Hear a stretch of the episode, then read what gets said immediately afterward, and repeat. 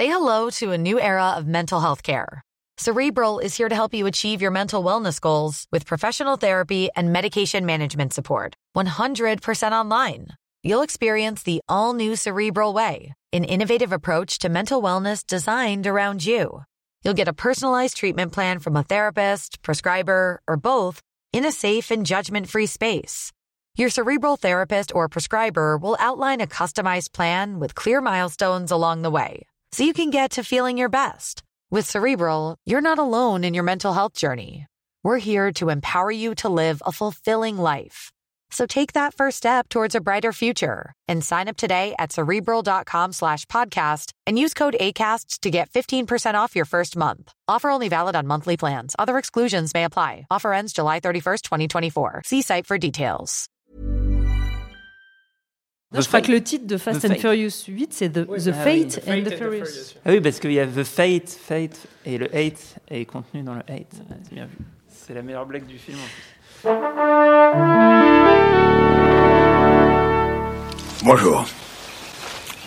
C'est moi Orson Welles. J'aime pas trop les voleurs et les fils de pute. Salut, c'est nos ciné. Comme vous pouvez le constater grâce aux quelques octaves qui nous séparent, je ne suis pas Thomas Rozek. Le boss n'est pas là, mais pour autant, les souris ne dansent pas. Oh non, elles roulent et elles font du tuning. Oui, tout à fait. Au programme aujourd'hui, Fast and Furious 8, The Fate and the Furious. Testostérone et grosse voiture. Le tout signé F. Gary Gray. Pour en parler, la crème des pilotes, David Honora. Salut. Salut. Normalement, j'aurais dû faire un truc du genre euh, tu copies, c'est quoi ton QRZ Mais je l'ai pas trop tenté. Euh, également avec nous, Max Bénard. Salut. Salut Charline. C'est Nos Ciné, épisode 80, et c'est parti. Monde de merde. Pourquoi il a dit ça? C'est ce que je veux savoir. Pour la réalisation, Exit, Rob Cohen, John Singleton, Justin Lin, James Wan à la réal, ben cette fois F. Gary Gray, comme on le disait, un réalisateur entre autres de NWA Straight Up Compton. Quel est le rapport? Pff, aucun. Tout va pour le mieux pour ce qui est de l'histoire dans le meilleur des mondes, des gens rapides et dangereux, mais, mais ça ne pouvait pas durer. Une femme, une terroriste high-tech, nous dit-on, euh, entraîne ce bon vieux Dom sur le chemin glissant de la criminalité extrême. You know what I like about you, Dom? You're a genuine outlaw. But your family A hell of a job, brother. When we get back to the base, beer's on me. is about to go up against the only thing they can't handle. You.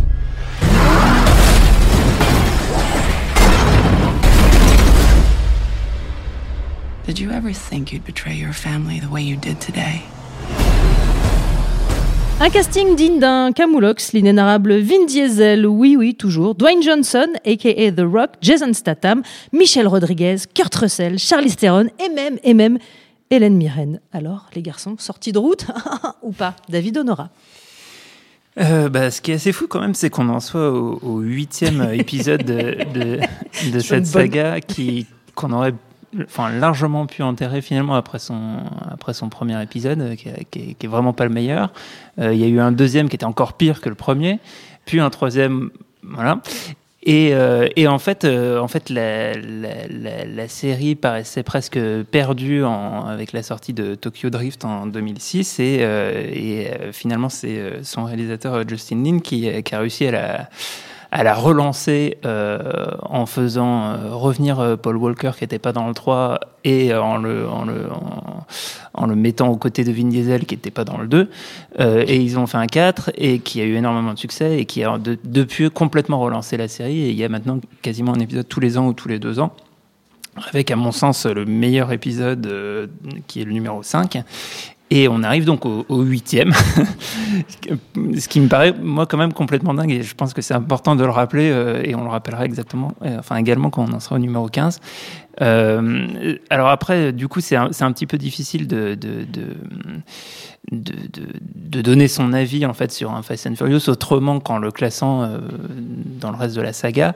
Et, euh, et là, on, commence en fait à être, dans la répétition, la, boucle temporelle et la, prison de la surenchère, parce qu'en fait, euh, l'idée c'est euh, d'essayer de faire toujours plus, toujours plus vite, toujours plus furieux, toujours plus de stars, de guests dans tous les sens. On fait revenir on fait revenir les, morts, on, ajoute des, superstars, on fait revenir ceux qui, avaient pris pourtant leur retraite, les, méchants s'ajoutent, etc. Et, euh, et puis, on, on va aussi essayer d'imaginer euh, les, les scènes d'action les plus folles. Dans cet épisode-là, le climax, c'est une poursuite entre des bagnoles sur la banquise et un sous-marin. Euh, ce, qui, ce qui résume un peu le, le- le- le contexte. Alors, euh, question automoto. Euh, on, on peut faire la course contre un sous-marin? Enfin, il n'y a pas un problème de différence de. Alors, réponse très pragmatique. Max Bénard. très très pragmatique. Aucun des véhicules n'est équipé de chaînes sur les pneus, donc forcément, ils peuvent pas aller à leur vitesse Il y en a euh, même maximale. Un en Lamborghini qui a oublié les pneus. Exactement, qui a oublié, justement, c'est pour ça que j'en parle. Mais ça explique pourquoi ils ne peuvent pas aller beaucoup plus vite que le sous-marin. Non, c'est une explication complètement pourrie en vrai. Une- c'est une explication complètement nulle. Mais effectivement, en plus, cette scène, elle est totalement absurde. Et puis, je la trouve, pour, alors, pour le coup, c'est très personnel, mais je l'ai même pas trouvé spectaculaire. Euh, Il y a- il y, a Non. des choses. C'est vrai que tu. tu- je pense que c'est en train de, c'est plus que tourner en rond, ça arrête pas de, s'auto-citer. Euh, j'ai l'impression que chaque scène du 8, c'est une scène que j'ai vue dans un épisode précédent. Ça va du, euh, du repas en famille à la course-poursuite. Euh, Alors cette fois, c'est plus le même pilote, mais ça reste quand même la même course-poursuite. C'est la scène qui ouvre Fast 8. Elle est absolument ridicule. Là encore, très subjectif. Mais c'est, ça, devient, ça devient une parodie de ce que c'était. Euh, ça devient une parodie de film d'action, mais ça devient une Pardon, parodie de c'était Fast quoi and à Furious. la base, en fait C'est une C'était parodie de ce que c'était, mais c'était quoi Parce qu'à la base, le bah, à premier la, à la base, c'est quand même, bah, Ouais. très simple. C'est un film de, c'est un film de voiture, quoi. C'est un film de caisse, euh, un film très très bête et méchant de caisse, de flic, euh, et ça s'arrête là. Ça a pas beaucoup plus de prétention, le premier épisode en tout cas. Et puis petit à petit, c'est vrai que ça s'est perdu en chemin, et jusqu'au moment où Vin Diesel a vraiment visiblement décidé de reprendre les choses en main et dire, ok, à partir de maintenant, ça va être over the top, et à chaque épisode, ça va être encore plus over the top que over the top.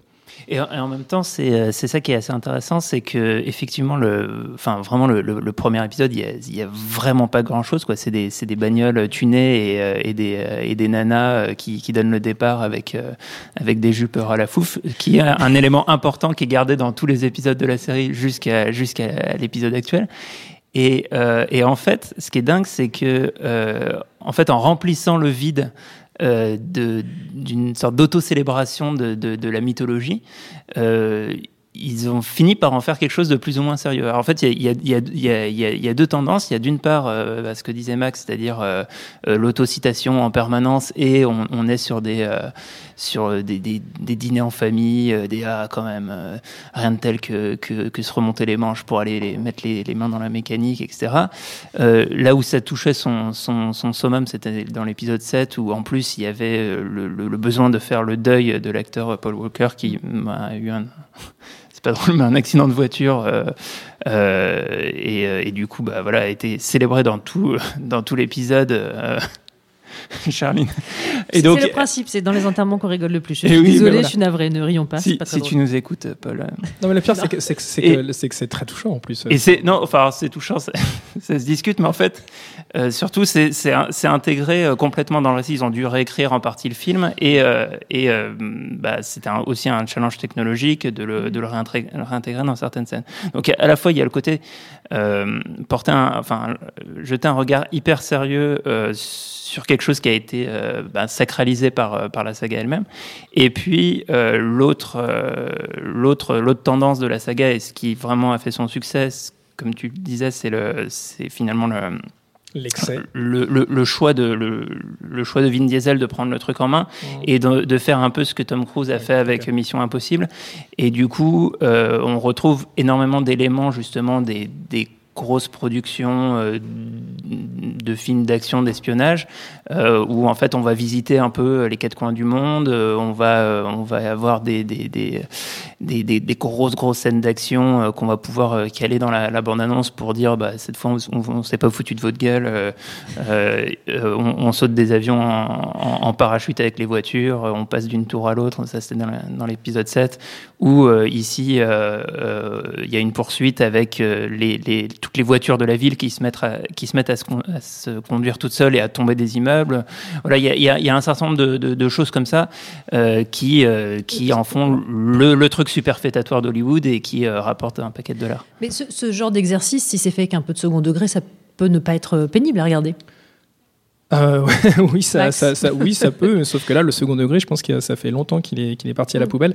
Euh, J'ai la sensation que, en tout cas pour ce qui est de Phase 8, euh, le film est vraiment écrasé littéralement par l'ego de, de, de Vin Diesel du début à la fin, qui aimerait beaucoup être Tom Cruise dans Mission Impossible et qui ne le sera jamais pour un milliard de raisons. Personne ne court aussi bien que Tom Cruise. Exactement, exactement.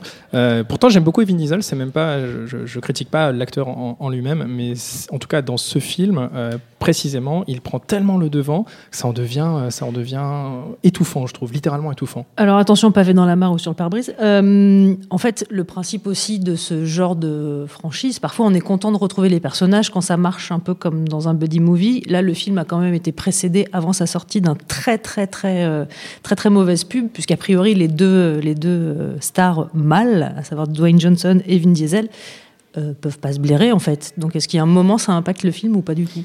Euh, bah alors, pas, pas vraiment, parce que pour le coup, euh, l'aspect buddy movie, en tout cas, se joue, Mm. se joue très peu dans le film entre ces deux personnages. Euh, y a, du coup, je voulais revenir sur un point sur l'hu- sur l'humour, justement, euh, où, euh, en revanche, euh, il y a notamment Ludacris et l'autre acteur dont j'ai oublié le nom, qui Tyrese. et Tyrese, qui, euh, qui, qui eux, ont, enfin, ont- sont censés être les comic relief de, de, de la saga euh, la manière dont il se comporte, notamment avec euh, le, le personnage féminin. Et en fait, euh, ça, ça- ça paraît tellement être en pilote automatique qu'on n'y croit pas du tout. On n'est pas du tout embarqué dans, dans, le, dans la complicité qu'ils ont entre eux. Et, les, et, les, et, c- et pour moi, ça- là, c'est un des gros problèmes de cet épisode. Ça force, C'est ça force énormément. C'est ça ouais c'est c'est- enfin c'est pas sa force mais sa force euh, c'est forcé c'est Oui, oui, et, euh, forcé. et, et du coup, euh, et du coup, il y a un problème de rythme en fait euh, où on, on a en fait des, des très longues séquences d'action, des séquences de dialogue, mais qui sont enfin pseudo sérieuses, qui n'ont aucun intérêt. Le personnage de Char- Charlie Theron, je trouve, est très raté. Euh, et, euh, et qui, joue le, le, le, le méchant de, High tech. le méchant high tech et elle a, elle a des petites répéter. tresses et tout pour euh, pour pour pour, pour donner le donner le change et, et, et du coup tous les effets comics enfin passent complètement à côté parce que parce qu'on n'est pas du tout un- un- enfin intégré dans ce- dans cette complicité là quoi. Mis à, part- mis à part peut-être euh, la scène dans l'avion, la scène avec, euh, avec Jason Statham euh, qui, euh, Ouais. voilà, qui va secourir. euh, bah, je vais peut-être pas, pas forcément spoiler la, la- la chose, mais euh, je, je trouvais que la scène en tout cas fonctionne très bien. Alors c'est un peu, euh, c'est un peu pompé euh, sur la scène des X-Men euh, avec, euh, je sais plus comment, comment s'appelle le personnage en français, euh, qui se met à courir dans tous les sens et, et tout le monde est au ralenti autour de lui. Il y a- il y a- Quicksilver? Voilà, Quicksilver, exactement. Il y a ce, il y a ce côté-là, un petit peu dans cette scène, il va aller sauver un personnage et euh, voilà, il y a, y a- je trouve que la, la scène fonctionne plutôt bien sur ce registre euh, léger et drôle. Peut-être parce que Statham est un bon acteur. Euh, Peut-être aussi parce que ce passage particulièrement est bien écrit, ou en tout cas est écrit tout court, contrairement au reste du film. Euh, mais voilà, c'est juste des, des petits îlots de. de- de- Oui, et c'est- vrai qu'en y pensant, et, et là, et là, je me rends compte aussi d'un autre problème du film, c'est qu'il y a beaucoup trop de personnages. J'allais dire qu'il y a aussi le personnage de Kurt Russell qui est, qui est flanché d'un acolyte euh, qui est le fils de Clint Eastwood, qu'on a finalement Scott Eastwood. pas, pas trop vu Scott Eastwood. euh, Enfin, il, a, il a joué dans quelques films de son père et des, enfin souvent des, des euh, enfin plus que des seconds rôles quoi. Et, et là, on le voit un peu plus et il, il est un peu bizuté en fait par la par la saga. Et c'est, je trouve ça, en fait, dans, dans, dans, dans le même genre, Steven Soderbergh avec la, la série des, des Oceans, Oceans. Eleven se jouait de ça et en fait a réussissait bien à, à- à gérer un, gros casting de stars et à mettre en évidence le rapport entre les, stars et, euh, à, rajouter euh, au-delà du film de casse tout un, côté euh, euh, ironique et second degré sur les relations entre les stars. Euh, là, on a vraiment, effectivement, ça fonctionne par îlot, c'est-à-dire que parfois, juste par la performance ou par le charisme d'un acteur, bah, il va se passer quelque chose de, plutôt sympa. Mais euh, la plupart du temps, on est surtout, perdu et ennuyé en fait entre, euh, en- en- entre toutes les storylines qui se mélangent et, euh, et tout ça. Et quid de Dame Hélène Mirren? On parle quand même d'Hélène Mirren dans Fast and Furious 8. Je voudrais que quelqu'un en parle, s'il vous plaît, quand même. Bah, en fait, je me rappelle. Genre, je je, je Non, me souviens elle- de m'être dit Ah, mais tiens, mais qu'est-ce qu'elle fout là? Elle, elle a, elle a Je une micro-scène en vérité, hein, c'est c'est plus un caméo. euh, Ouais. Voilà, elle n'a pas vraiment, euh, elle a- pas vraiment de, de- de rôle euh, Ah oui, important. c'est la- enfin, c'est la mère Oui, anglaise. c'est c'est la maman. euh, voilà. Ouais, c'est nul. Ah, c'est- Voilà, micro-critique. Non, non, mais voilà, c'est c'est vraiment c'est un, c'est un caméo. euh, je sais même pas. Elle est, elle est venue là Si parce on- qu'il fallait rajouter encore un nom de plus au casting et que ça faisait bien peut-être. En, revanche, cette histoire de ces deux frères britanniques, donc un joué par Jason Statham, Forcément. et l'autre je sais plus qui, euh, qui joue son frère, euh, ça m'a rappelé euh, la comédie dont, euh, dont Stéphane Mosaïkis avait parlé dans un de nos ciné qui s'appelle, je crois, Agents très spéciaux avec Sacha Baron Cohen, Ouais, ouais, qui, ouais. que je recommande largement plus très, très drôle, pour ouais. aller voir euh, un peu des, les- les, euh, des, des frères euh, britanniques dans l'action. Si, si je vous demande rapidement d'en sauver un dans la franchise, Mission Impossible ou pas ou vous êtes... Alors moi très très nettement c'est le c'est le 5 Ouais. euh, justement parce que en fait en fait ce qui est ce qui est ce qui est marrant c'est ce que je disais c'est c'est la, la, la saga a tendance à visiter différents euh, différents genres de films d'action et parfois on va être plus proche de- du film d'espionnage. Dans le 5 on est plus proche du film de casse euh, que je, et je trouve que c'est assez adapté notamment euh, pour gérer la multiplicité des- personnages et faire en sorte que chacun ait sa spécialité. Et il y a notamment une scène d'anthologie où en fait ils, do- ils doivent euh, cambrioler un gros coffre. Et euh, en fait, l'idée qu'ils ont, c'est de l'accrocher avec leur bagnole et le, le- le- le coffre doit faire, je sais pas, 10 mètres cubes et carrément ils le tirent avec leur voiture et, ça- et ça fait une poursuite euh, incroyable dans la ville avec un, un énorme coffre euh, qui, qui, qui tire avec les bagnoles. Et, et en gros, l'ensemble du, l'ensemble du film est beaucoup plus fluide. Il y a moins d'intrigues qui partent dans tous les sens.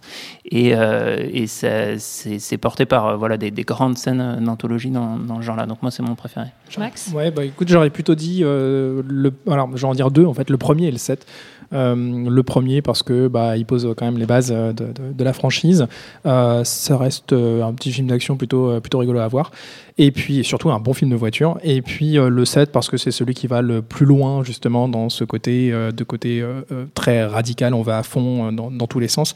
Et surtout, il boucle complètement l'arc autour de, Paul Walker, de Brian. Euh, à mon avis, la saga aurait dû s'arrêter là. Je crois que, si je dis pas de bêtises, le Fast 8 ouvre une nouvelle trilogie, en fait, euh, qui va Ouais. se poursuivre avec le 9 et le 10, donc le 9 en 2019 et le 10 en 2021, Mais que vont-ils faire après Avec- le sous-marin avec toujours Charlize Theron qui sera euh, la, la, la bad girl euh, durant, durant la, la nouvelle trilogie. Et, et elle est un peu triste, en fait, je pense, cette nouvelle trilogie qui s'ouvre. Donc moi, je dis, arrêtons-nous sur le 7. Le premier et le 7, ça suffit largement pour, pour avoir absolument tous les codes et savoir ce que c'est Fast and Furious. La traditionnelle reco, alors je sais pas, a priori pas dans la saga Fast and Furious, hein, si je vous ai bien compris, David Euh, bah, du coup, je vais, rester dans les, films de voiture euh, et, euh, parler. euh, Il y a un petit lien avec Fast and Furious via, Kurt Russell. C'est un film mal aimé de Quentin Tarantino qui s'appelle Boulevard de la Mort, qui pour moi je, je, je suis pas du tout lecteur d'Auto Plus ou de ce genre de choses. J'ai absolument.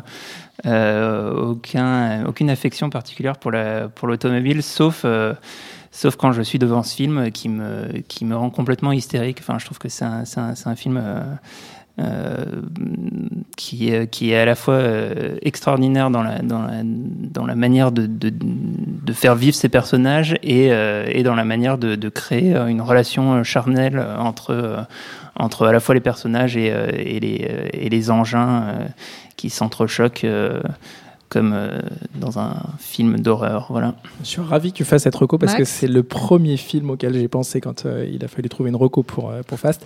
Euh, donc c'est très bien. J'ai pas, coup, pas besoin d'en parler. Non, non, c'est parfait. J'ai pas besoin d'en parler. Alors, bon, pour moi, le film de voiture évident, ça aurait été Drive. Euh, c'est peut-être un choix un peu trop facile. C'est un film que vraiment j'aime beaucoup, euh, mais trop simple. Donc je vais pas prendre un film de voiture. Je vais plutôt euh, parler de Pitch Black, qui est euh, le premier rôle, le premier grand rôle de Vin Diesel au cinéma. Euh, en plus, il joue un héros qui est quasiment mutique, donc c'est pas plus mal. Mais euh, surtout, euh, moi, j'ai beaucoup d'affection euh, à la fois pour ce film et pour Vin Diesel dans ce rôle-là. C'est donc un film qui est sorti au début des années 2000, si je dis pas de bêtises. Un film de science-fiction assez crépusculaire, assez, troublant et qui ouvrait beaucoup, beaucoup de belles perspectives quand on a su que derrière le personnage en Critic, qui est joué par Vin Diesel, allait avoir tout un univers qui, qui allait s'ouvrir. Bon, c'est retombé complètement complètement, euh, complètement par terre euh, dès le deuxième film. Mais Pitch Black est euh, un très très très bon film de SF et avec un Vin Diesel qui porte la chose admirablement bien. Je me permets juste une reco, la scène extraite du film Be Cool réalisé par F. Gary Gray, qui est donc une scène dans laquelle, qui a été une scène coupée, me semble-t-il, un clip dans lequel Dwayne Johnson, The Rock, joue donc les chanteurs de country, puisque je suis team euh, euh, Dwayne Johnson en fait, Ah, plus que Vin Diesel. Tu es Ouais. plus. Ok, d'accord. absolument. Euh, ce qu'il faut retenir de cette émission, deux choses très importantes. Sans pneus neige, on ne peut pas faire la course contre un sous-marin. Et deuxième info importante, David Honora dit ralafouf, une expression que je n'ai pas entendue depuis à peu près 95. Nos ciné, c'est terminé. Retrouvez les numéros précédents et le programme des prochaines sur nosciné.com. Abonnez-vous et retrouvez l'ensemble des excellents podcasts du réseau Binge Audio sur binge.audio. Salut Salut, c'est Mehdi Maizy. Retrouvez nos fun tous les vendredis, le podcast qui donne de l'amour à Kanye West, Michel Berger et Kalash Criminel. Uniquement dans nos fun.